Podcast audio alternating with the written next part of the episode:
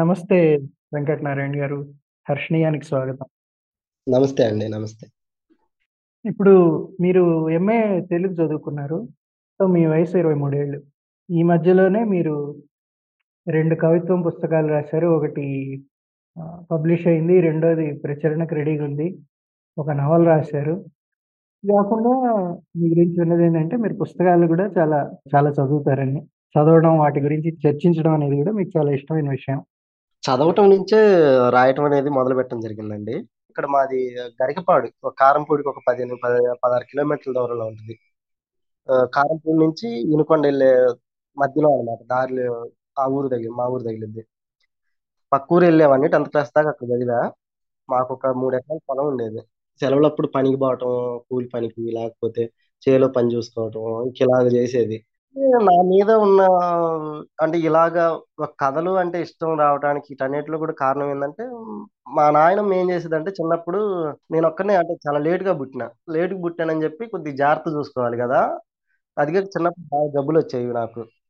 ఆ, జ్వరాలు వచ్చినా ఒక నెల రోజులు రెండు నెలలు ఇలా ఉండేది. చాలా సార్లు చచ్చిపోతానని అనుకున్నారు. అందుకని మా నాయనమ్మ జాగ్రత్తగా చూసుకున్నాను అనమాట. ఆ బడి దగ్గరికి నన్ను తీసుకెళ్ళి అక్కడ నన్ను కూ కూర్చోబెట్టి, నేను ఎక్కడ మధ్యలో వస్తాను, లేకపోతే ఎక్కడ ఆటలకు పోతాను అని చెప్పి సాయంత్రం దాకా నా పాట అక్కడే ఉండేదన్నమాట. నేను తినేదాకా, మళ్ళీ పాఠాలు అయిపోయేదాకా, బడి వదిలిపెట్టేదాకా అక్కడే ఉండి వచ్చేది. అయితే మళ్ళీ ఇందుకోసం ఆమె ఏం చేసేదంటే, నేను మళ్ళీ ఏదన్నా అంటే ఆ వచ్చిన తర్వాత మళ్ళీ ఉన్న ఆటలకు పోతానేమో పిల్లలతో పాటు అని చెప్పి నన్ను కూర్చోబెట్టి కథలు చెప్పడమే కాకుండా, పిల్లలు పోతే నేను ఒక్కడిని కూర్చోలేను కదా, పిల్లలందరిని కూడా కూర్చోబెట్టి నాతో పాటు వాళ్ళని కూడా ఉంచి వాళ్ళకి ఆమె కథలు చెప్పేదన్నమాట. ఇంక పిల్లలందరూ ఆమె చుట్టూ ఉంటారు కాబట్టి, ఆ పిల్లలతో పాటు నేను ఉంటా కాబట్టి ఇలాగ అలవాటు అయిపోయింది. దాదాపు నా చిన్నతనం అంతా ఆమెతో పాటు గడిచింది. ఆమె చెప్పిన కథలు వీటన్నిటితో పాటు గడిచింది గడిచింది అది నాకు అంటే నా జీవితంలో అది ఒక బలమైన ప్రభావం చూపించింది ఆమె నాకు.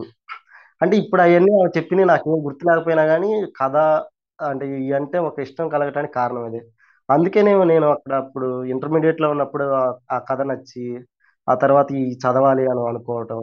అంటే నా అంటే నా జీవితం నేపథ్యం చూసుకున్నప్పుడు ఏంటంటే, ఇటు సైడ్ ఎవరైనా కథలు చెప్పుకుంటారు, చదువుతారా ఆ ఆ విషయం నాకు తెలియదు.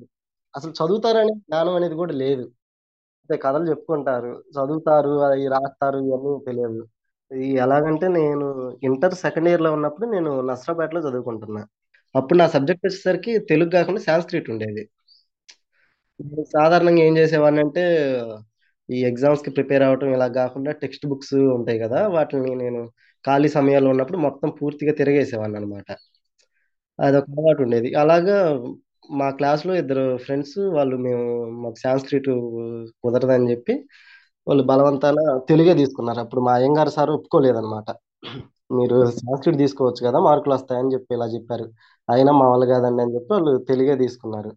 వాళ్ళ దగ్గర ఉన్నాయి కూడా అంటే ఇంక వాళ్ళకి టెక్స్ట్ బుక్లు ఇవన్నీ తెలుగు పాఠాలు ఇవన్నీ ఉన్నాయి కదా, అందుకని చెప్పి నేను అవి వాళ్ళ దగ్గర కూడా అడిగి తీసుకొని నేను చదవటం మొదలుపెట్టా. ఇంటర్మీడియట్ లో ఏం పాఠాలు ఉన్నాయని చెప్పి అలా చదివేటప్పుడు ఏంటంటే, అందులో కథలు ఇవన్నీ నేను చదివా. చదివిన తర్వాత నాకు ఇంక ఊర్లోనే అక్కడే ఎవరు ఒకరిని అవన్నీ కనుక్కొని, పలానా చోట శాఖ గ్రంథాలయం ఉందని చెప్పి చెప్తే అది ఎత్తుక్కొని వెళ్ళి అక్కడ కూర్చొని ఇంకా రోజు గంటల తరబడి అంటే క్లాస్ లెగ్గొట్టి అక్కడికి వెళ్ళేవాడిని. అక్కడికి వెళ్ళి ఇంకా బుక్స్ చదవటం మొదలు పెట్టేవాడిని అనమాట. ఆ పుస్తకాలు అలాగ చదవటం మొదలు పెట్టా. చదవటం మొదలు పెట్టిన తర్వాత ఏమైందంటే, ఈ గోపీచంద్ గా త్రిపురేని గోపీచంద్ గాని, కొడవడి గంటి కుటుంబరావు, ఇలాగ వీళ్ళందరూ ఏంటంటే దాదాపు ఒక మూడు వందల కథల దాకా నాలుగు వందల కథల దాకా రాశారని చెప్పి, ఇలాగ మనం ఒక జీవితంలో మనుషులు ఇన్ని కథలు రాశారు, అది నవలలు మళ్ళీ ఇతర వ్యాపకాలు ఇవన్నీ ఉండి కూడా. అందుకని చెప్పి నేనేం చేశానంటే, అలాగైతే నేను కథలు రాయాలి, కాకపోతే నేను మూడు వందల మూడు వందల కథల దాకా రాయాలి. అలాగ రాయాలంటే దాదాపు ఇప్పుడు నేను ఒక ఇరవై సంవత్సరాలు పది సంవత్సరాలు బతికాను అనుకుంటే, సో రోజుకి కనీసం రెండు మూడు కథలు అలా రాస్తే గానీ ఒక మూడు వందల కథలు ఏమో రాయగలను అని చెప్పి సెలవు పెట్టేసి, అంటే నాకు జ్వరం వచ్చిందని చెప్పి, ఒంట్లో బాగలేదు, తలనొప్పి అని చెప్పి ఏదో ఒకటి పెట్టి అది రూమ్ లో ఉండి ఆ రోజుకి పన్నెండు కథలు రాసేవాడిని. మా ఫ్రెండ్స్ అందరూ ఉంటారు కదా, మేము ఒక రూమ్ లో ఉండేటప్పుడు హాస్టల్లో వాళ్ళందరినీ పాపం రాత్రిపూట కూర్చోబెట్టి ఒకటింటి దాకా రెండింటి దాకా చదివి వినిపించేవాడిని అనమాట. నీకు దండం పెడతా వదిలిపెట్టమని అన్నా కూడా, ఈ ఒక్క కథే ఈ ఒక్క కథే అని చెప్పి వాళ్ళకి చెప్పటం, వాళ్ళు ఇంకా నా బాధ భరించలే అంటే దాదాపు ఒకటి రెండు నిండి దాకా ఇంక వాళ్ళు వెంటనే ఉండేవాళ్ళు అనమాట. అలాగ చుట్టూ కూర్చొని ప్లేట్లో అన్నాలు తీసుకొచ్చుకొని కూడా పైన కూర్చొని ఇంకా ఇదే ఇంకా ఇదే పనిగా ఉండేది. వాళ్ళు "అయ్యో, నువ్వు చెప్పే కదా మాకు చివరికి కల్లోకి కూడా వస్తున్నాయి, ఇంక నువ్వు చెప్పడం ఆపవా ప్లీజ్" అని అనేవాళ్ళు అనమాట. కథలు మ్యాగజైన్లకు పంపిస్తారు, పత్రికలు పంపిస్తారని కూడా ఎలా తెలిసిందంటే, అప్పుడు నాకు పేపర్ చదివే అలవాటు బాగా ఉండేది. ఖాళీగా ఉన్నప్పుడు కొట్టు దగ్గరికి, అంగడి దగ్గరికి వెళ్ళినప్పుడు అక్కడ పేపర్ ఉంటుంది కాబట్టి టీ కొట్టు దగ్గర కూర్చొని టీ తాగి ఆ పేపర్ తిరగేసినప్పుడు మనకి సండే మ్యాగజైన్స్ వస్తుంటాయి కదా ప్రతి ఆదివారం, వాటిలో ఏదో ఒక కథ కూడా వచ్చేది. ఇలాగే ఇదివరకు సాక్షిలో ఏమొచ్చాయంటే అండి, ఆ, పాత కథలు వేసేవాళ్ళు. బలివాడ కాంతారావు కానీ ఇలాగా పాత తరం వాళ్ళు ఒక కథ వేసేవాళ్ళు. ఆ వాటిని వాటిని నేను దాచిపెట్టుకునేవాడిని. అలాంటి టైంలోనే నాకు ఆంధ్రజ్యోతి, సాక్షి వీటన్నిటి సోమవారంలో సోమవారం లిటరేచర్ పేపర్ వచ్చేది, నా- నాలుగో పేజీ. దాన్ని కూడా దాచిపెట్టుకోవడం అలవాటైంది. ఇలాగ పుస్తకాలు సేకరించుకోవటం, వాటిని దాచిపెట్టుకోవటం ఇలా చేసేవాడిని.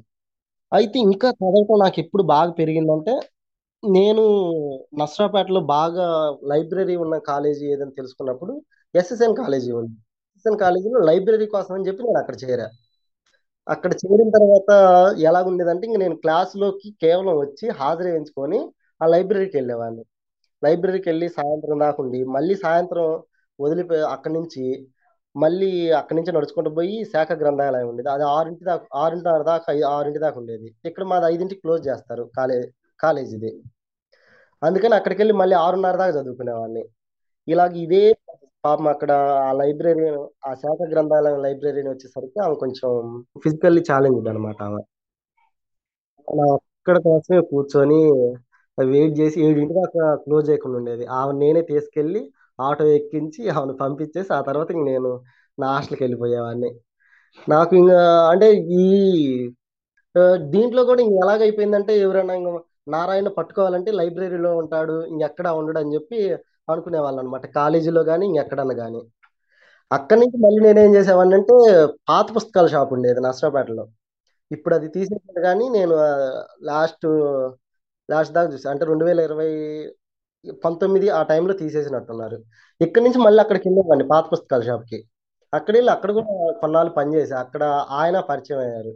పరిచయం అయిన తర్వాత అక్కడ వాళ్ళ ఇంట్లో ఓ- వాళ్ళ ఇంటి నిండా మొత్తం పుస్తకాలే, అనువాదాలు, రాదుగా ప్రగతి, ఈ రష్యన్ సాహిత్య అనువాదాలు, కలం ఈ కలం ఈ పంతొమ్మిది వందల యాభై నాటి కాపీసు, ఇలాంటి మొత్తం చాలా. అంతే ఇంటి మొత్తం అంటే వాళ్ళు పుస్తకాలతో ఇల్లు కట్టుకున్నట్టు ఉండేది ఆయన ఇల్లు. అండ్ ఇంకా మళ్ళీ అక్కడికి వెళ్ళిపోయి మళ్ళీ నేను అక్కడ చదువుకునేవాడిని. అంటే ఇదంతా నేను ఏదో చేయాలి అని చెప్పి ఇలా కాదు, అంటే ఇంకా అలా ఒక వ్యసనం లాగా ఏర్పడింది అనమాట. అంటే చిన్నపిల్లలు ఆటల్లో పడ్డ తర్వాత వాళ్ళు తిండి నీళ్లు ఆటలే అవుతాయి చూడండి, అలాగే నాకు అది చదువుకోవడం అనేది ఒక ఆటలాగా తయారైంది. బాగుంటది ఇంకా అలాగా చదువుతా ఉన్నప్పుడు. ఇంకోటి ఏంటంటే, ఆ పాత పుస్తకాల షాప్ దగ్గరికి వెళ్ళినప్పుడు ఆయన ఏం చేసేవాడు అంటే, కొన్ని పుస్తకాలు ఇలాగా ఎంచి ఇచ్చేవాడు అనమాట. ఇది మంచి పుస్తకం ఇది చదువు, ఇది మంచి పుస్తకం ఇది చదువు అని చెప్పి ఇలాగా. దాదాపు ఎక్కువగా నేను నా డిగ్రీ అంటే ఇంటర్ సెకండ్ ఇయర్ నుంచి నా డిగ్రీ ఫైనల్ ఇయర్ దాకా దాదాపు కేవలం చదవటానికి మాత్రం నా జీవితాన్ని వెచ్చించినట్టుగా నేను ఆ ఆ పని చేసుకుంటా వచ్చా. ఇంటికి వచ్చినా కూడా అంటే అక్కడ సెలవులప్పుడు ఇంటికి వస్తా కదా, ఇంటికి వచ్చినప్పుడు చేలో పనులు ఉంటాయి, నీళ్లు పెట్టడానికి వెళ్ళటం, లేకపోతే చేలో మిరగాయలు గోపి, అంటే మాకు మిరప తోటలు వేసేది మేము, పత్తి మిరప తోట. కలుపు తీసేటప్పుడు మిరగాయలు కోసేటప్పుడు అక్కడ ఏం చేసేవాడినంటే, ఆ ఖాళీ టైం దొరికినప్పుడు మడవలకు నీళ్లు పెట్టి ఆ పుస్తకం చేతిలో పట్టుకుని మళ్ళీ చదువుకుంటుండేవాడిని. ఆ, మీకు మీకు ఒక విషయం చెబుతా. ఏం జరిగిందంటే, ఒకసారి మా కాలేజీ లైబ్రరీలో నుంచి ఒక పుస్తకం తీసుకొచ్చుకున్నా. అప్పుడు కేతి రె- ఆ, కేతి విశ్వనాథ్ రెడ్డి గారు వాళ్ళు, తె- ఆయన సంపాదకుడుగా తెలుగు యూనివర్సిటీ వాళ్ళు వేశారనమాట. అప్పుడు పంతొమ్మిది వందల ఎనభైలోను తొంభైలోను ఈయన ఈ మొత్తం దాదాపు ఆరు సంతకాలు వేశారు కొడవడి గంటి కుటుంబరావు పుస్తకాలు. చాలా అద్భుతమైన అద్భుతమైన సంపాదకీయం అది. అందులో ఒకటి ఆయన కథలు, నవలలు, కొన్ని ఆ, నాటికలు, గల్పికలు కలిపి ఇలాగ వేసుకుంటూ వచ్చారు వాళ్ళు ఆ బుక్స్. ఇలాగ నేను ఒక పుస్తకం తీసుకొచ్చుకున్నాను. నాలుగు రోజులు సెలవు అయితే తీసుకొచ్చుకున్నాను. ఏం చేసా, అప్పుడు మా చేలో మిరగాయలు కాస్తున్నారు కూలోళ్ళు. నేను కాయలు కట్టడం, వాళ్ళకి మంచినీళ్ళు ఇవ్వటం, ఈ పని చేసేవాడిని. ఇలాగ ఇస్తా ఉన్నప్పుడు ఏంటంటే, ఆ చెట్టు కింద నేను ఆ పుస్తకం పెట్టిపోయినా, ఆ కుక్కలు ఉండేవి కదా, ఏం చేసిందంటే ఆ పుస్తకాన్ని ఆ, ఎక్కడ తీసుకుపోయి పడేసాయి, ఆ కుక్క పిల్లలు పడేసాయి. ఆ రోజు కూలోళ్ళందరినీ, మా నాన్నని, మమ్మల్ని, వాళ్ళందరినీ కూడా ఆ చేలో ఆ పుస్తకం వెతకటానికి మొత్తం ఒక గంట టైం అందరూ పుస్తకం వెతకటం మొదలు పెట్టిండ్రు. కానీ పుస్తకం దొరకలే. మరుసటి రోజు నేను ఉదయం పొద్దున అంటే పొద్దున్నే ఒక నాలుగు ఐదింటికి నీళ్లు పెట్టడానికి వెళ్ళినప్పుడు కాస్త తెల్లారినప్పుడు అప్పుడు కనపడింది. ఆ పట్లల్లో తిరిగి మళ్ళీ ఆ పాపం చినిగిపోయి పేలికలు పేలికలుగా ఉంది. అది తీసుకుపోయి నేను మా లైబ్రరీలో ఇవ్వబోతే అక్కడ మా కళ్యాణ్ మేడం అని ఉండేది. ఆమె ఏమన్నదంటే పిక్కలు చెప్పింది అంటే మరీ నవ్వు వచ్చేటట్టుంది, సరే పోయిందని చెప్పి ఎట్టో కట్ట అని అన్నది ఆమె. అలాగే అంటే ఇంకా నేను ఆ బుక్స్ ఇవన్నీ కూడా నేను దాదాపు నాకు ఇంకొకటి ఆనందం ఏంటంటే సార్, ఈ పుస్తకాలు చదివే విషయంలో కొత్త ప్రింట్ల కన్నా పాత పుస్తకాల పాత పాత ప్రింట్లు బాగుంటాయి కొంచెం. అంటే వాటిని ఒక బేబీ లాగా చూసుకోవటం అంటే ఎక్కడ కొంత హార్ష్గా పేపర్ తిప్పితే అవి చినిగిపోతాయి అనే తట్టు ఉంటాయి. సునా సత్యనారాయణ కానీ ఇలా దాదాపు మన పాత తరం అనువాదాలు శరత్ సాహిత్యం కానీ మిగతా కన్నడలు మలయాళం అనువాదాలు కానీ ఇవన్నీ నేను దాదాపు అక్కడే చదువుకుంటా వచ్చా. అది నాకు బాగా ఉపయోగపడింది. హెచ్సియు లైబ్రరీకి వచ్చేసరికి నాకేంటంటే అక్కడ నాకు నిద్ర వచ్చేది. ఆ లైబ్రరీకి వెళ్ళి అందుకని చెప్పి నేను పుస్తకాలు ఒక ఐదు ఇచ్చేవాళ్ళు వాళ్ళు. ఆ ఐదు పుస్తకాలు తీసుకొచ్చుకొని నేను రూమ్లో చదువుకునేవాడిని. అంటే నేను హెచ్సియుకి వచ్చిన తర్వాతే నాకు ఇంకొకటి ఏంటంటే నేను డిగ్రీలో ఉన్నప్పుడు దాకా బాగా చదువుతా వచ్చా కాబట్టి నేను హెచ్సియుకి వచ్చిన తర్వాత నేను ఒక అంటే నాకు ఒక ఎందుకు రాస్తున్నాను, దేనికోసం రాస్తున్నాను, ఏం రాయాలి అనేది నాకు బాగా తెలియటం. కానీ ఇక్కడికి వచ్చిన తర్వాతే నేను దాదాపు నా కథలు ఈ కవిత్వం ఇవన్నీ రావటం కూడా నేను హెచ్సియులో కూర్చొనే రాసే రాశాను. ఇప్పుడు హెచ్సియులోకి వచ్చిన తర్వాత మీరు ఎందుకు రాస్తున్నాను, ఏం రాస్తున్నాను అనేది ఒక స్పృహ వచ్చింది, రాయడం మొదలు పెట్టాను సీరియస్ గా అంటున్నారు కదా. సో మీ రచన దృక్పథం ఏంటి అసలు? ఆ, నా రచన దృక్పథం వచ్చేసరికి అంటే అంటే అస్తిత్వం అంటే మన అస్తిత్వాన్ని మనం చాటుకోవటం. అంటే ఇక్కడ మన అస్తిత్వాన్ని చాటుకోవటం అంటే దీన్ని ఇంకా రాజకీయంగా అయితే ఇంకా కొద్దిగా పెద్దగా చెప్పుకోవచ్చు, కానీ చిన్నగా చెప్పుకోవటం ఏంటంటే అంటే ఎవరి తిండి మీద ఎవరి ఆంక్షలు ఉండకూడదు, ఎవరి కట్టుబొట్ల మీద ఎవరి ఆంక్షలు ఉండకూడదు. ఇంకొకటి ఏంటంటే ప్రతి మనిషికి ప్రతి జాతితో పాటు ప్రతి మనిషికి ఒక సంస్కృతి ఉంటుంది, ఒక మా ఒక భాష, ఒక పలుకు అనేది ఉంటుంది. దీన్ని కాపాడుకునే పరిస్థితులు అనేవి ఇప్పుడు ఈ చాలా అవసరమైనవి. ఇప్పుడు అంటే ఒకటి ఇది వలసవాద భారతదేశం ఇంకా వలసవాద సంస్కృతిగా వలసవాద సంస్కృతిలో ఉంది. ఈ దానికి తోడు క్యాపిటలిజం కూడా పెరుగుతున్న స్థితిలో ఉంది. ఈ రెండిట్ల వల్ల ఏంటంటే ఇక్కడ తరతరాలుగా ఇక్కడ ఆదిమ జాతులుగా బతుకుతున్న వీ- వీళ్ళందరూ సంస్కృతి కానీ తక్కువగా చూడటం, దాన్ని ఇంకా పేరు పైకి రాకపోవటం, వీటన్నిటిల మధ్య ఈ వ్యక్తుల గురించి కూడా ఎవరు రాస్తారు, రాయరు కదా, మన వాళ్ళ గురించి రాయాల్సి. అందుకే నేను ఏమని చెప్పుకుంటానంటే నల్లతోలు సౌందర్యం గురించి నేను చెప్పట చెప్పటమే నా బాధ్యత అని నేను అనుకుంటా వచ్చాను. డిగ్రీలో ఉన్నప్పుడు కొంత కార్లు అంటే కార్లు మార్క్స్ని చదువుకుంటూ రావడం, ఆ డిగ్రీ ఎండింగ్ వచ్చిన తర్వాత అంబేద్కర్ని, ఎంఏకి వచ్చిన తర్వాత రామస్వామి పెరియార్ని, ఆ, వీళ్ళని చదువుకుంటూ వచ్చిన తర్వాత నా దృక్పథం మీద మంచి ప్రభావం వేశారు. వీళ్ళన్నిటికన్నా నాకు పోయిట్స్, రైటర్స్ కూడా నా మీద మంచి ప్రభావం వేశారు. అంటే వాళ్ళు నాకు ఈ సిద్ధాంతపరమైన పుస్తకాల కన్నా వీళ్ళు నాకు ఇంకా జీవితాన్ని తేటతెల్లం చేసి చెప్పారు ఆ, నా వైపు నేను చూసుకోవడానికి. అది నాకు బాగా చెప్పాడు. నా ఇప్పుడు ఈ అస్తిత్వవాదం గురించి ఇప్పుడు మీరు అన్నారు కదా, ఎవరి కొన్ని రికార్డ్ చేయాల్సిన అవసరం ఉంది, రకరకాల జీవితాలు, వెనుకబడ్డ జీవితాలు, అణచివేయబడుతున్న జీవితాలు, వీటన్నిటి గురించి రాయాల్సిన అవసరం ఉంది అని అంటున్నారు కదా.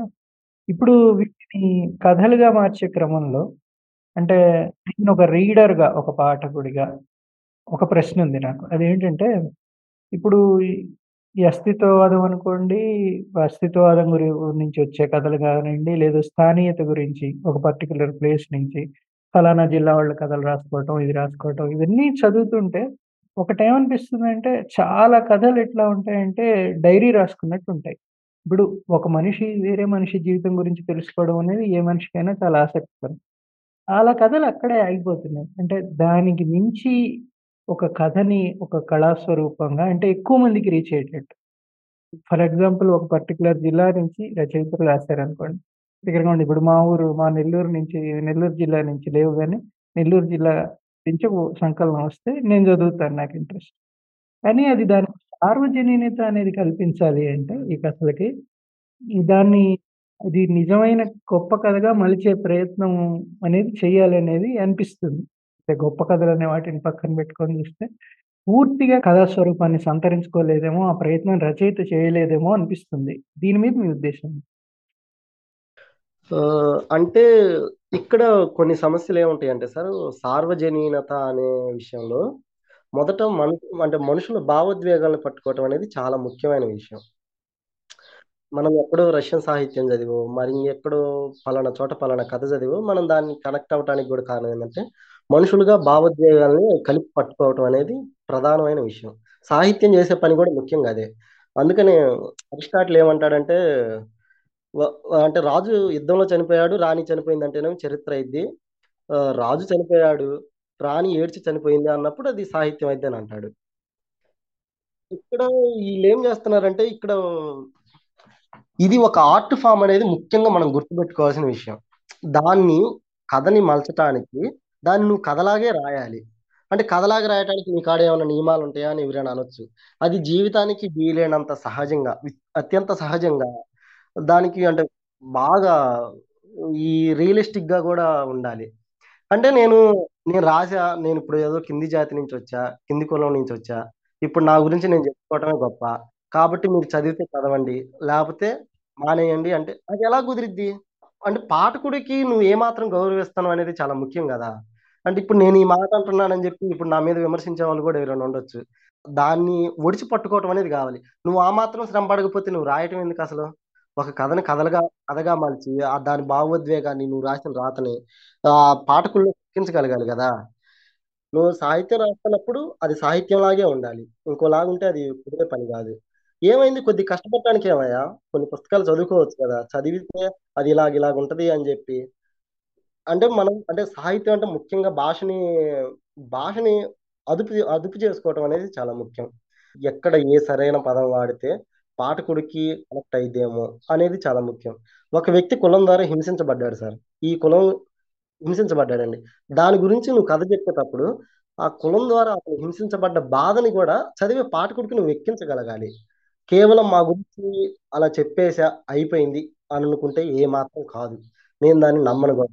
అంటే మనకి ఇక్కడ ఏం జరుగుతుందంటే రాజకీయ దృక్పథాలని చెప్పి అంటే సిద్ధం మేము పలానా వైపు నిలబడ్డామని చెప్పి దీన్ని దానికి ఒక ఊతంగా వాడుకుంటున్నారు ఇలా అసమర్థతకి. నిజానికి ఇది నేను ఇప్పుడు పెద్ద విమ- పెద్దగానే వాడుతున్నా ఈ పదాన్ని, అస- అసమర్థతకి.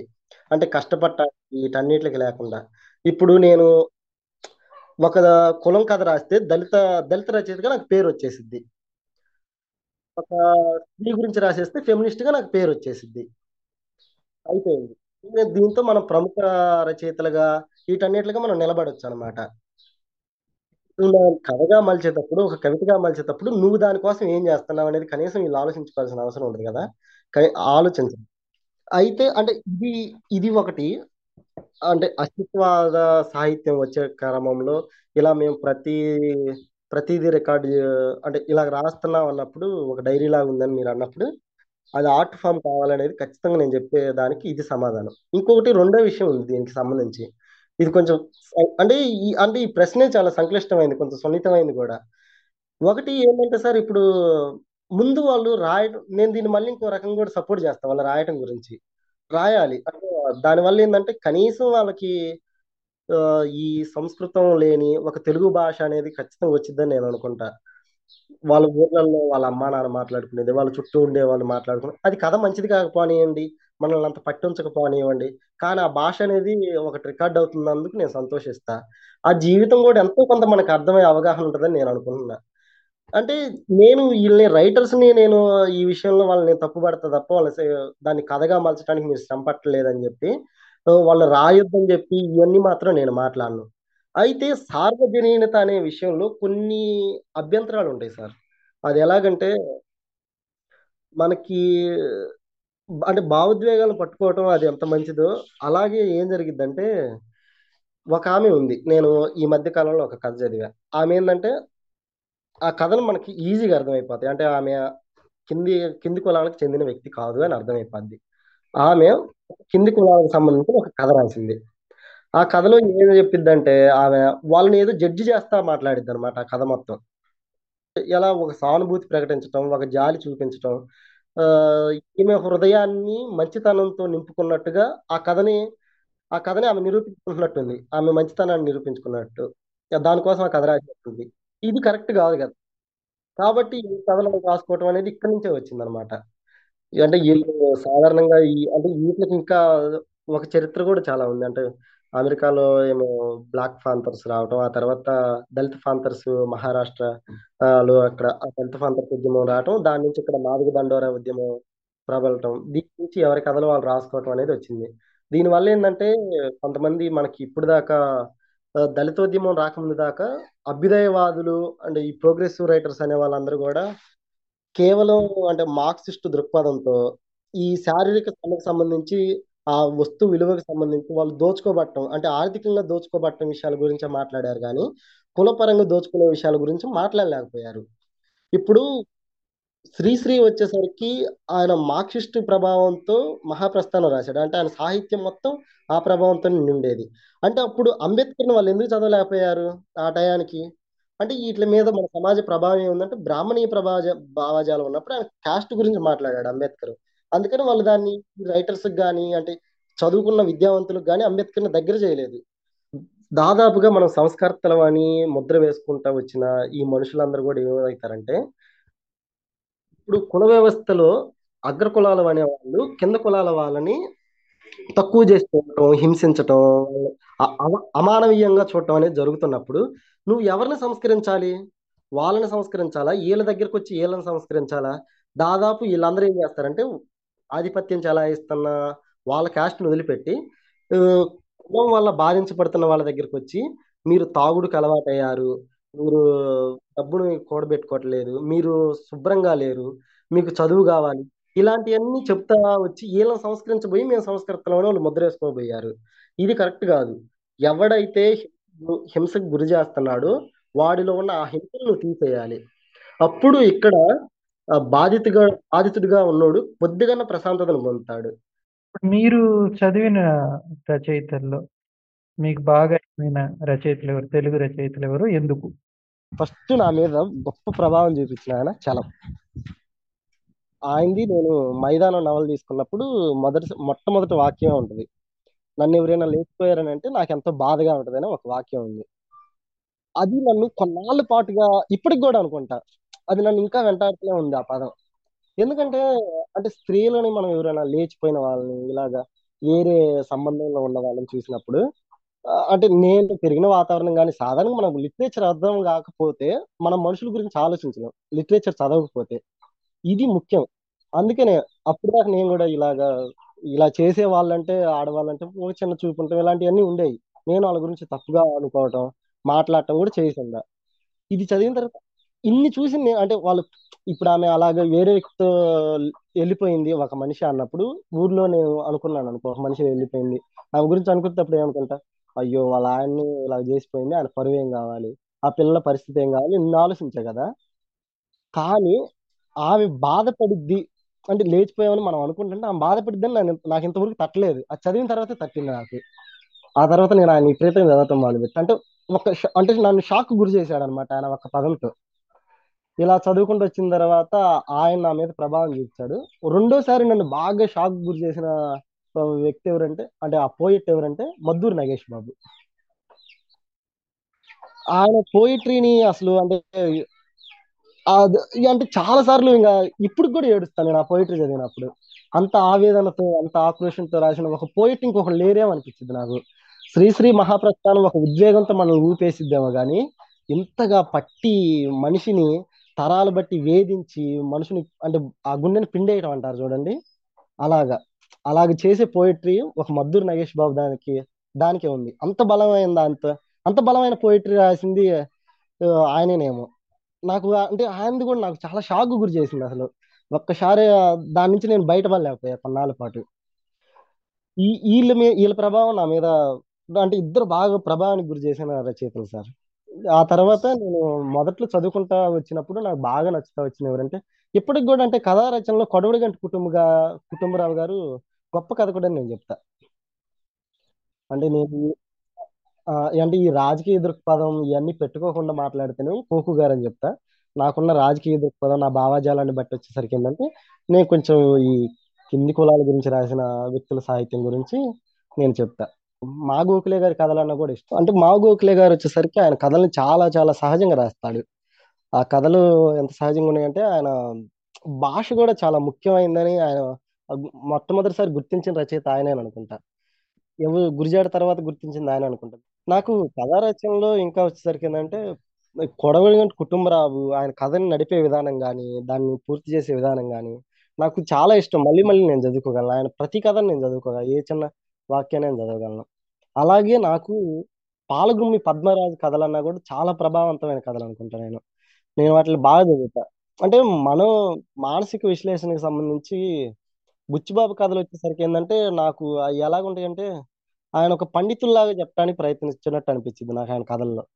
కానీ నాకు ఈ పాలగుమ్మి పద్మరాజు వచ్చేసరికి ఏంటంటే ఆ జీవితంలో ఉన్న ఒక తత్వాన్ని చెప్తాడు ఆయన, ఆ మనుషుల తత్వాన్ని. పుల్లి గాని, కూలి జనం గాని, ఉ, పడవ ప్రయాణం గాని, నాకు గాలివాన కన్నా పడవ ప్రయాణం ఎక్కువ మంచి కథ అనిపించింది నాకు. ఆ కథలు నేను చాలా సార్లు చదివాను. ఒక ఆ, ఎప్పుడన్నా ఖాళీ సమయం దొరికినప్పుడు నేను మళ్ళీ ఆ కథలను అలా తిరిగేయటం, ఆయన వాడే భాష కానీ నాకు బాగా ఇష్టంగా ఉండేది. మధ్యలో ఆయన అంటే ఆయన ఒక మంచి పోయిట్ కూడా. పాల్గొమ్మి పద్మరాజు మంచి పోయిట్ అవటం వల్ల, ఫస్ట్ పోయిట్ అవ్వాలనుకుని ఆయన కథకుడు అయిన తర్వాత ఆయన ఆ వాతావరణ చిత్రణ చెప్పేటప్పుడు, ఆ మనుషుల ప్రవర్తన గురించి చెప్పేటప్పుడు చాలా పోయిటిక్ గా మాట్లాడతాడు. అలాగని ఆ పోయిటరీ మనకు అర్థం కానట్టుగా అంటే మార్మికంగా ఉండదు. మళ్ళీ చాలా అనుసంధానం చేస్తాడు ఆయన. క- కవిత్వ కవిత్వ పోలికను తీసుకొచ్చి ఆ మనుషుల ప్రవర్తని, వాతావరణాన్ని చెప్పేటప్పుడు అద్భుతమైన ఇమాజినరీని సృష్టిస్తాడు పాల్గొని పద్మరాజు. అలా కథలు చదవటం ఆ, ఈ నాకు బాగా నచ్చుతాయి. ఆ కథలు నచ్చటమే కాకుండా నేను నా పోయిట్ అంటే నేను నా కథలు రాసేటప్పుడు కూడా ఇలాంటి విధానాన్ని వాడతాను ఎక్కువ శాతం. అంటే నేను పోయిట్రీని కథని కానీ వేరు చేసి చూడలేను. ఒక వాక్యం వచ్చేసరికి ఏంటంటే దాని మనుషులకు మనం ఎంత సహజంగా అంటే వాళ్ళు మాట్లాడినట్టు రాయాలనుకున్నప్పుడు, వాళ్ళ గురించి చెప్పాలనుకున్నప్పుడు, మనుషులు అంటే సాధారణంగా ఈ లోకంలో బతికే మనుషులంతా పోయిటిక్ గా బతుకుతారు వీళ్ళంతా.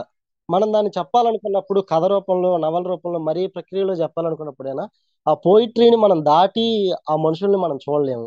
అలా చూడటం వల్ల ఏమైందంటే ఎక్కడో వాళ్ళ నుంచి మనం దూ- ఒక కనెక్ట్ అనేది దూరం అయిపోద్ది. అప్పుడు మనం పండితులమో, మేధావులమో, ఒక ఫిలాసఫర్లమో అయిపోతాం. అందుకని ఆ పోయిట్రీ అనేది అలాగ తోడ్పడిద్ది.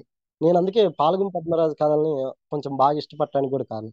పోయిట్లో వచ్చేసరికి నాకు ఈయన కూడా చాలా బాగా ఇష్టం. కృష్ణ శాస్త్రి గారు నాకు చాలా బాగా ఇష్టం. స్వేచ్ఛ ప్రియత్వం అనేది ఆ, ఎక్కువగా ఆయన చూపించడం చాలా బాగుంటుంది. ఆయన దాంట్లో నేను ఒక రాజకీయాన్ని ఎదుగుతాను నిజంగా. అంటే ఒక మంచి స్వేచ్ఛను కోరుకోవడం కన్నా రాజకీయం ఇంకొకటి ఏముంటది. అందుకని నేను ఆయన పోయిటరీని నేను బాగా ఎదుగుతా. రాజకీయం కోసం మనం పోయిటరీని రాయకూడదు, పోయిటరీలో రాజకీయం రావచ్చు. కానీ అందుకే అంటే అభ్యుదయ కవిత్వం కన్నా నేను ఇలాగా ఒక ప్రేమ గురించి రాసిన కవిత్వాన్ని నేను బాగా ఎక్కువగా ఇష్టపడతాను. వాళ్ళ మనుషుని మనసుకి దగ్గరకు వచ్చి వాళ్ళు నా నా లోకాన్ని తరిచి చూపిస్తారు వాళ్ళు నాకు మళ్ళీ మళ్ళీ. ఈ విధంగా చేస్తారు. ఇలా పోతే అనువాదాల్లో కూడా నేను మంచి ఆ, అనువాదాలు కూడా నేను బాగా చదువుకో చదివినప్పుడు కూడా నాకు ఆ, తగలి శివశంకర్ పిల్లయ్యది రొయ్యలు కూడా నాకు బాగా ఇష్టం. అంటే ఆ అనువాదం గురించి నాకు ఆ, ఎలాగున్నా సరే అందులో ఆ వాళ్ళ కల్చర్ గురించి, ఆ చేపలు పట్టే వాళ్ళ కల్చర్ గురించి, వాళ్ళ అంటే అందులో ఒక ప్రేమ కథ, వాటన్నిటిని ఆయన చాలా అద్భుతంగా పండిస్తాడు అసలు ఆ రచనలో. ఇంకోటి చిరస్మరణ అని చెప్పి నిర్మలన్ గారు రాశారు. ఆ, అది అంటే ఆయన కన్నడ రచయిత కానీ ఆ మలయాళం రాసింది, అది అనువాదం అయింది. ఎవరు అనువాదం చేశారో గుర్తులేదు కానీ అది కూడా నాకు చాలా బాగా ఇష్టం. అది ఎవరంటే ఇద్దరు వీళ్ళు విప్లవకారులు చనిపోయిన తర్వాత వాళ్ళకి ఆ ఊర్లో విగ్రహాలు కడతారు. అసలు వాళ్ళ బాల్యం నుంచి ఆయన చాలా అద్భుతంగా చెప్పుకుంటూ వస్తాడు. ఆ, అంటే ఆ పోరాట జీవితం గురించి కాకుండా ఆ పోరాట జీవితంలోనే ఆ వ్యక్తులు, వాళ్ళ బాల్యం, ఇదంతా ఆ ఇద్దరు వ్యక్తుల గురించి చెప్పుకుంటూ రావడం నాకు చాలా బాగా అనిపించింది. అది దానికి సోవియట్ మ్యాన్ నెహ్రూ అవార్డు కూడా వచ్చింది వచ్చింది ఆ పుస్తకానికి. ఈ తర్వాత వచ్చేసరికి నాకు మరలా సేద్యానికి అనే పుస్తకం కూడా చాలా బాగా ఇష్టం శివరాం కారంత్ గారిది. మరణాంతరం పుస్తకం ఆయనది. ఇలాంటి కొన్ని పుస్తకాలు ఉన్నాయి. నాకు తమిళ్లో వచ్చేసరికి కి రాజనారాయణ ఉన్నారు కదా, ఆయన ఆయన రచన బాగా ఇష్టం. గోపల్య గోపాల పొరజనులు ఈ రాసింది. నాకు కల్కి కల్కి రాశారు కానీ కల్కి పుస్తకాలు నాకు అంత ఎక్కువ నచ్చలే. ఆయన కొంత కమర్షియలైజ్డ్ గా ఉన్నట్టు అనిపించింది. అంటే ఆయన కథని ఆసక్తికరంగా చేయడం కోసం కొంత మలుస్తాడు అనేటట్టుగా అనిపిస్తాయి. ఆయనవి కూడా కొన్ని అనువాదాలు చదివాను నేను. ఆ, అంటే ఇంక ఇలాగ అంటే అనువాదాలు కానీ ఇవన్నీ చదువుకుంటూ రావటం కానీ. తర్వాత చరిత్ర సాహిత్యం కూడా నాకు బాగానే నచ్చింది. నాకు రవీంద్రనాథ్ ఠాగూర్ కు పోయిట్ కన్నా నాకు కథకుడుగానే ఎక్కువ ఇష్టం. ఆయన కథలు చాలా అద్భుతంగా రాస్తాడు. ఈయన మధ్యపట్ల సూర్య గారు అనువాదం చేసిన కథలు ఉన్నాయని రవీంద్ర కథావళి అని చెప్పి వేశారు. ఆ పుస్తకాన్ని నేను చాలా చాలా సార్లు చాలా సార్లు చదువుకున్నా. ఇవన్నీ కూడా నాకు బాగా పాత పుస్తకాలు దొరకడానికి కూడా కారణం ఏంటంటే సార్, నేను ప్రతి ఆదివారం ఏం చేసేవాడిని అంటే గుంటూరులో అరండల్పేట వెళ్ళేవాడిని. అక్కడికి వెళ్ళినప్పుడు ప్రతి ఆదివారం అక్కడ కుప్పలు కుప్పలుగా పుస్తకాలు ఉండేవి కదా. ఇంకా అందులో మనం పడి కొట్టుకొని పోయి మనకు కావాల్సిన పుస్తకాన్ని ఒక వలేసి పట్టుకొని తీసుకొచ్చుకున్నట్టుగా ఉండేది. ఆ, మనకి నచ్చిన కొట్టడం చాలా తక్కువ రేట్కి. అది కాక మనం ఏంటంటే హాస్టల్లో ఉండేవాళ్ళం కాబట్టి మనం మనకున్న స- పరిమితులు కూడా మనకు ఉండేవి. ఈ వాటి నుంచి ఆ పుస్తకాలు తెచ్చుకోవటం. ఇలా ఎప్పుడైనా విజయవాడ వెళ్ళినప్పుడేమో ప్రాచీన గ్రంథమాల ఆ, ప్రాచీన గ్రంథమాల ఆ, అక్కడ అక్కడికి వెళ్ళి ఆ షాప్ లో కూడా తెచ్చుకున్నాను. ఆయన ఏ నేను నాలుగు పుస్తకాలు తీసుకుంటే ఆయన రెండు పుస్తకాలు ఎక్కువ ఇచ్చేవాడు, తీసుకో బాబు అని చెప్పి. నాకు అది అంటే ఈ ఈ పుస్తకాలు, ఈ పాత పుస్తకాల షాపులు ఇవన్నీ వీటితో ఇలాగ స్నేహంగా ఈ పుస్తకాలు చదవటం అనేది నాకు బాగా ఇష్టంగా అనిపించింది. అంటే ఆ, ఒక రచయిత అవ- పుస్తకాలు చదవాలా అని అంటే ఏమో దాన్ని నేను నిర్ణయించలేను. కానీ ఆ, నువ్వు ఒక అంటే ఒక ఆర్ట్ ఫామ్ ని క్రియేట్ చేసుకోవడానికి మాత్రం నువ్వు పుస్తకాలు చదవాల్సిన అవసరం ఉంది. నాకు ఆర్కే నారాయణ పుస్తకాలు కూడా నాకు బాగా ఇష్టం. ఆయన కథల్ని చాలా సింప్లిఫైడ్ గా చెప్తాడు. ఆ, అది అంటే ఏదో పెద్దగా ఒక ఇదిగా చెప్పాలని కాకుండా చిన్నది, అంటే జీవితం ఎంత ఆ, చిన్న చిన్న వా- చిన్న చిన్న సంఘటనలతో అనుభవాలతో ముడిపడి ఉంటుందో వాటిని ఆయన చాలా చిత్రంగా చెప్తాడు. ఆ కథల్ని ఆయన శైలి అన్నా కూడా నాకు బాగా ఇష్టం. అంటే నేను ఆ, దాదాపు అనువాదాలు, ఒరిజినల్ సాహిత్యం ఇవన్నీ చదువుకుంటూ వచ్చా. ఇంకోటి బాగా ప్రోగ్రెసివ్ రైటర్ ఇంకొకరు ఎవరైనా అంటే, ఒకసారి అక్షరాలు ఓ శరత్ గురించి మాట్లాడతా, దేవదాస్ శరత్ గురించి మాట్లాడ మధురాంతకం నరేంద్ర గారు అంటారు, దేవదాస్ నా వల్ల మాకు సరిగ్గా అర్థం చేసుకోలేదు ఆ పుస్తకం. ఒక అంటే ఫ్యూడల్ వ్యవస్థలో ఉన్న లోపాలని చెప్పడం అసలు దాని ముఖ్య ఉద్దేశం. వాళ్ళ ప్రేమని రిజెక్ట్ చేయటం, ఆ ఫ్యూడల్ వ్యవస్థ యొక్క క్రూరత్వాన్ని, ఆ ప్రేమని ఆ దేవదాస్ పొందలేకపోవటం.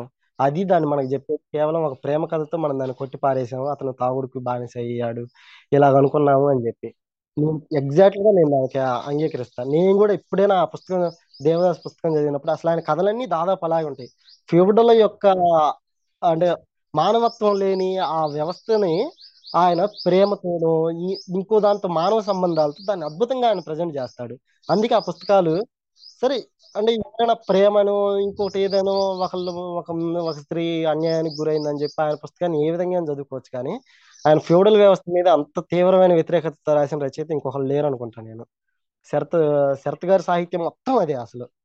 ఆయన దేవదాస్ పుస్తకం కానీ, బడదీది కానీ ఇలాంటివన్నీ అద్భుతమైన సాహిత్యాన్ని రాశాడు ఆయన. వీళ్ళని పాత వాళ్ళని చదువుకోవటం వల్ల ఏం జరుగుతుందంటే సార్, మనకి ఉండే కొన్ని ఏంటంటే మన లోకం అంటే ఇప్పుడు మనం బతుకుతున్న లోకానికి, పాత లోకానికి సరిహద్దుల్ని మనం చెరిపేసుకోవచ్చు పుస్తకాల ద్వారా. చెరిపేసుకున్నప్పుడు ఏంటంటే ఈ జీవితం అనేది అక్కడి నుంచి ప్రారంభమైంది అనేది మనకు అర్థమైంది. ప్రారంభమైనప్పుడు పాత కొత్త అనేది ఎప్పుడు మేలు కలయికగా ఉంటది.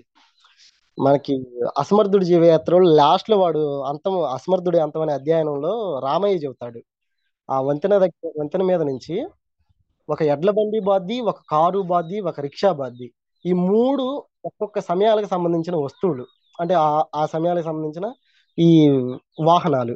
కానీ ఆ మూడు ఉన్నాయి కదా, కారు వచ్చిందని చెప్పి రిక్షా లేకుండా బాగాలేదు, రిక్షా వచ్చిందని చెప్పి ఎద్దుల బండి పోకుండా బాగాలేదు. ఈ ఎలాగ కలిసి ఉన్నాయో మన జీవితం కూడా పాత నుంచి కొత్త, కొత్త నుంచి భవిష్యత్తుకి ఇలాగ ఒకే అంటే ఒకే సమాహారంగా ఉంటది. ఈ ఒక ఆయన పేరు గుర్తులేదు కానీ ఒక ఫిలాసఫర్ చెప్తాడు, అసలు కాలం ఎప్పుడు ప్రవాహశీలంగా ఉండదు, కాలానికి అసలు ఈ ముందు వెనక అనేది కూడా ఏమీ ఉండదని చెప్తాడు. సేమ్ నేను అదే నమ్ముతాను, ప్రజెంట్ అనేది నిజానికి కాలం, ఇంక ముందు వెనక అనేది ఏం లేదు. ఇప్పుడు రాస్తున్న రచయితల్లో మీకు ఎవరు ఇష్టం? నాకు సోలమన్ విజయ్ కుమార్ గాని, ఎండపల్లి భారతి గారు ఆ ఆ కథలో వాళ్ళ కథలు నాకు చాలా బాగా ఇష్టం. వాళ్ళు కథని మనల్ని ఇంకా మళ్ళీ మళ్ళీ చదివించే విధంగా వాళ్ళ కథను రాశారు. ఆ కథను మనం చదవకపోయి ఉంటే ఆ, కథలు అంటే ఇంత స- అంటే ఇంత బాగా ఇప్పుడు ఈ కాలంలో రాస్తున్న వల్ల మనం గుర్తుపట్టలేము. ఏదో ఒక జీవితాన్ని మళ్ళీ మన కాలం మన జీవితాన్ని ఏదో మిస్ అవ్వచ్చు కూడా. వాళ్ళు అద్భుతమైన కథకు. నాకు సోలమన్ విజయ్ కుమార్ స్టైల్ అంటే నాకు బాగా ఇష్టం. ఎండపల్లి భారతి గారు కథ చెప్పే విధానం అంటే నాకు బాగా ఇష్టం, ముఖ్యంగా ఆమె భాష. కథని అంటే ఒక నేను ఒక కథ రాస్తున్నాను అని చెప్పి దృష్టిలో లేకుండా ఆమె కథ రాస్తారు. అసలు ఆమె తెలిసిన ఒక విషయాన్ని ఈ, చుట్టూ ఉన్న వాళ్ళతో పంచుకుంటారు చూడండి, ఆ విధంగా ఆమె కథలు అంత సహజంగా అంత చిత్రంగా ఉంటాయి. నిజానికి అంటే పాతకాలంలో ఈ కథలు వచ్చి ఉంటే వాళ్ళు ఏమని ఉండేవాళ్ళంటే ఈ సాహిత్య విమర్శకులు వాటిని స్కెచెస్ అనేవాళ్ళు ఆమె కథలను వచ్చేసరికి అసలు. కానీ ఇప్పుడు ఆ సరిహద్దులన్నీ దాటుకొని మనం వచ్చాం కాబట్టి అవి నిజంగా అద్భుతమైన కథ అసలు. ఆ కథల్ని మళ్ళీ మళ్ళీ నేను చదువుకోగలను ఈ కాలంలో, అప్పుడు పాతకాలం రచయితలు చదువుకున్నట్టు. నాకు ఇంకొకటి ఏంటంటే ఈ కథా సాహిత్యం కానీ నవల కానీ పోయిటరీ కానీ అంటే ఇలాగా ఫిక్షనల్ చదవటానికి బాగా తోడ్పడింది నాకు ఏంటంటే విమర్శ. విమర్శ పుస్తకాలు నేను చదివే కొంది నేను ఈ ఫిక్షనల్ సాహిత్యం పంత వైపు అంతగా మొగ్గు చూపుతా వచ్చా. ఇప్పుడు నాకు రారా గారు కానీ ఆర్ఎస్ సుదర్శనం కానీ ఈ వీళ్ళు వల్లంపాటి వెంకట సుబ్బయ్య కానీ పాత ఆయన ఉండు మనకి నవల అని పేరు పెట్టారు కాశీబాట్ల బ్రహ్మయ్య శాస్త్రి ఆయన ఆయనది కానీ అంటే నేను చదివిన తర్వాత నాకు కోణం అనేది ఖచ్చితంగా ఉంటుంది నేను అంటే నాకు అది నాకు ఇచ్చిన అనుభూతిని బట్టి.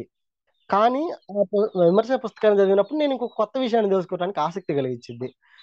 ఈయన రారా గారు రాసిన సాహిత్య వ్యాసాల్లో అద్భుతమైన సాహిత్య విమర్శ వ్యాసం ఏదైనా ఉందంటే శ్రీశ్రీ చిత్తవృత్తినో ప్రవృత్తినో ఒక వ్యాసం ఉంది. ఆ వ్యాసం ఆ వ్యాసం చాలా అద్భుతమైన విమర్శ వ్యాసం అసలు. ఇప్పటికి కూడా ఆయన రాసిన వాటిల్లో నేను బాగా చదివా దాన్ని. అంటే శ్రీశ్రీని మహాప్రస్థానాన్ని అసలు ఆయన్ని వ్యక్తిగతంగా పోల్చి చూసుకోవడానికి అద్భుతంగా తోడ్పడింది. అది చదివితేనే మనకు మహాప్రస్థానం అర్థమైద్దేం అనిపించింది నాకు. ఇప్పుడు కొత్త తరంలో పోయిట్స్ వచ్చేసరికి నాకు ఈ ఇప్పుడు అంటే ప్రజెంట్ పోయిట్స్ వచ్చేసరికి నందకిషోర్ పోయిటరీ నాకు చాలా బాగా ఇష్టం. అతను ఎంతో అతను చాలా బాగా అంటే ఆ పదాలని చాలా లాలిత్యంగా మోహంతో రాస్తాడు అసలు. ఆ ఆ పదాల మీద అతనికి ఎంతో మోహం ఉంటుంది, అతను రాయటం అదే ఇష్టం. నరేష్ కుమార్ సూఫీది పోయిటరీ వచ్చేసరికి అందులో మార్మికత నాకు బాగా ఇష్టం. అంటే నేను ఆ పోయిటరీ ఏంటంటే అర్థం చేసుకోవాలని నేను ఎప్పుడు అనుకోను, కొన్ని పోలికలు అతను వాడే నాకు అలా కూడా ఇష్టంగా ఉంటుంది.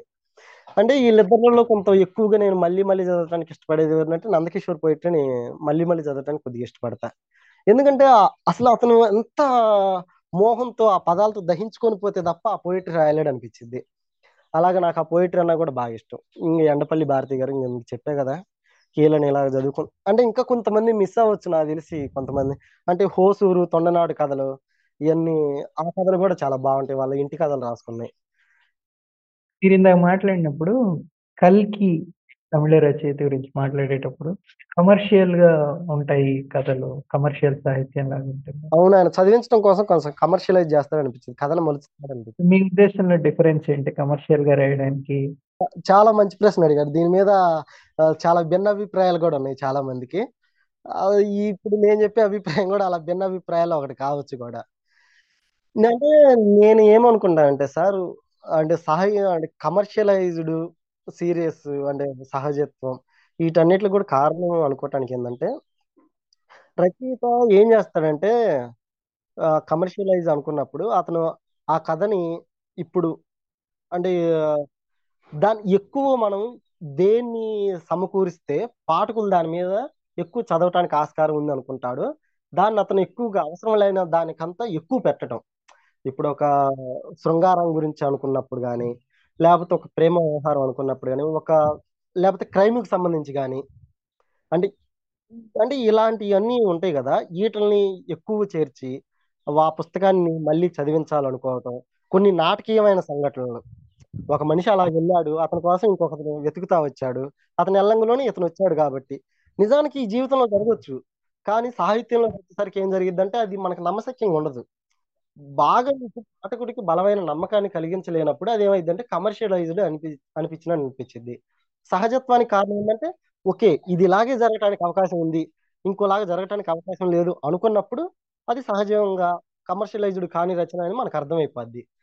ఈ ఇంకో మాట ఏమంటాడంటే దీనికి సంబంధించి కూడా వల్లంపాటి వెంకట సుబ్బయ్య ఒక కథ రాసిన తర్వాత ఆ కథలో ఒక వాక్యాన్ని ఒక పదాన్ని తొలగించినా కూడా దాంట్లో ఏదైనా లోటు అనిపించిద్ది అనుకో అనిపించేలా రాసి రాయబడిన కథ మాత్రమే చాలా ఉత్తమమైన కథ అని అంటాడు ఆయన.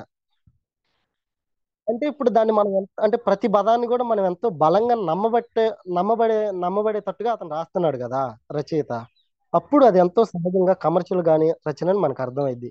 కమర్షియల్ రచన అన్నప్పుడు మనం అంటే ఇంకా అది ఎలాగవుతుందంటే ఓకే అతను మన భావోద్రేకాలతో ఒక ఆడుకుంటున్నాడు తనకు నచ్చినట్టుగా దాన్ని ఇలా మలుచుకుంటున్నాడు అనమాట. ఒక పిల్లగాడు కారు బొమ్మతో ఆడుకున్నట్టు ఆడుకోవటానికి ప్రయత్నిస్తాడనమాట. ఏ అంటే దానికి తోడు ఇంకోటి ఏమైందంటే, కొన్ని కాలాల్లో కొన్ని ప్రభావాలు అనేవి ఎక్కువగా ఉంటాయి. మనం దాదాపు ఇప్పుడు అస్తిత్వవాద ఉద్యమాలు కొంత ఎక్కువ ఉన్నాయి అనుకుందాం.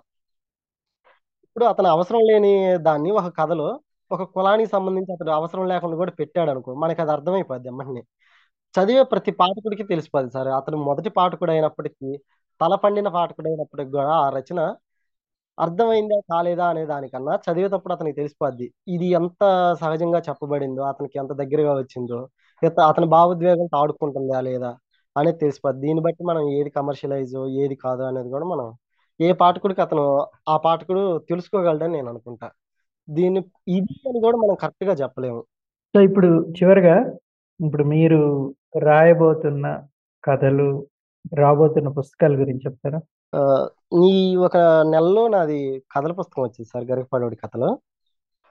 అది మా ఊర్లో అంటే నేను చూసిన వ్యక్తుల గురించి వాళ్ళ జీవితాన్ని రికార్డ్ చేయాలనుకోవటం కొంత రాసింది. అది పోతే కాపలాదారుల పాటలు అని చెప్పి నాది పోయిట్రీ జూన్ నెలలో వచ్చింది. అది అంటే పోయిట్రీకి నాకు మళ్ళీ ఈ వచన సాహిత్యానికి డిఫరెన్స్ మళ్ళీ ఉంటుంది. పోయిట్రీ వరకు వచ్చేసరికి ఏంటంటే అది నా మానసికమైన జీవితానికి సంబంధించింది అనమాట. అది ఒక ప్రాసెస్, అంటే నా జీవిత చరిత్ర లాగా, మానసికమైన జీవిత చరిత్ర నా పోయిట్రీ మొత్తం. అందువల్ల కాపలాదారుల పాటలు వచ్చేసరికి ఏమో ఒకలాగా ఉంటుంది. ఇంకా నాది ఇంకొకటి నవల రాస్తున్నా నేను, క్షుద్ర దేవత అని చెప్పి. అంటే నేను ఆ నవలను కూడా ఎలాగంటే ఒక జానపద కథలాగా దాన్ని నేను ప్రారంభించి మొదలుపెట్టా. నాకు తర్వాత కథ కథా రచనలో ప్రభావం నా మీద బాగా చూపించింది ఏంటంటే జానపద సాహిత్య కథా విధానం నాకు బాగా నచ్చింది. అంటే ఎవరి ఎవరి జాతికి ప్రతి జాతికి ఆ కథా విధానం ఉంటుంది కదా, కథ చెప్పే విధానం. ఆ కథ చెప్పే పద్ధతిలో నాకు ఎవరి జానపద స్టైల్ని చూస్తే అది మనకు తెలిసిపోద్ది కాబట్టి నేను అలాగా జానపద ఆ ప్రభావం నా మీద ఉంది. ఆ తర్వాత ఇప్పుడు ఈ నవలను అలాగే రాస్తున్నా, నవలు ఉంది. ఆ తర్వాత నాకు మళ్ళీ వేరే నల్లపిల్లని గురవు అని చెప్పి వేరే కథలు ఉన్నాయి, ఒక పది కథలు ఉన్నాయి. అవి కొంచెం లేట్గా రావచ్చు, అవి ఇప్పుడు అలా తీసుకురావాలనుకోవట్లేదు.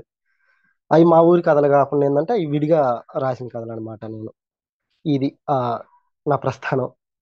Thank you thank you Venkatanarayana. Wish you all the best for your future. Thank you very much. Thank you అండి. Thank you.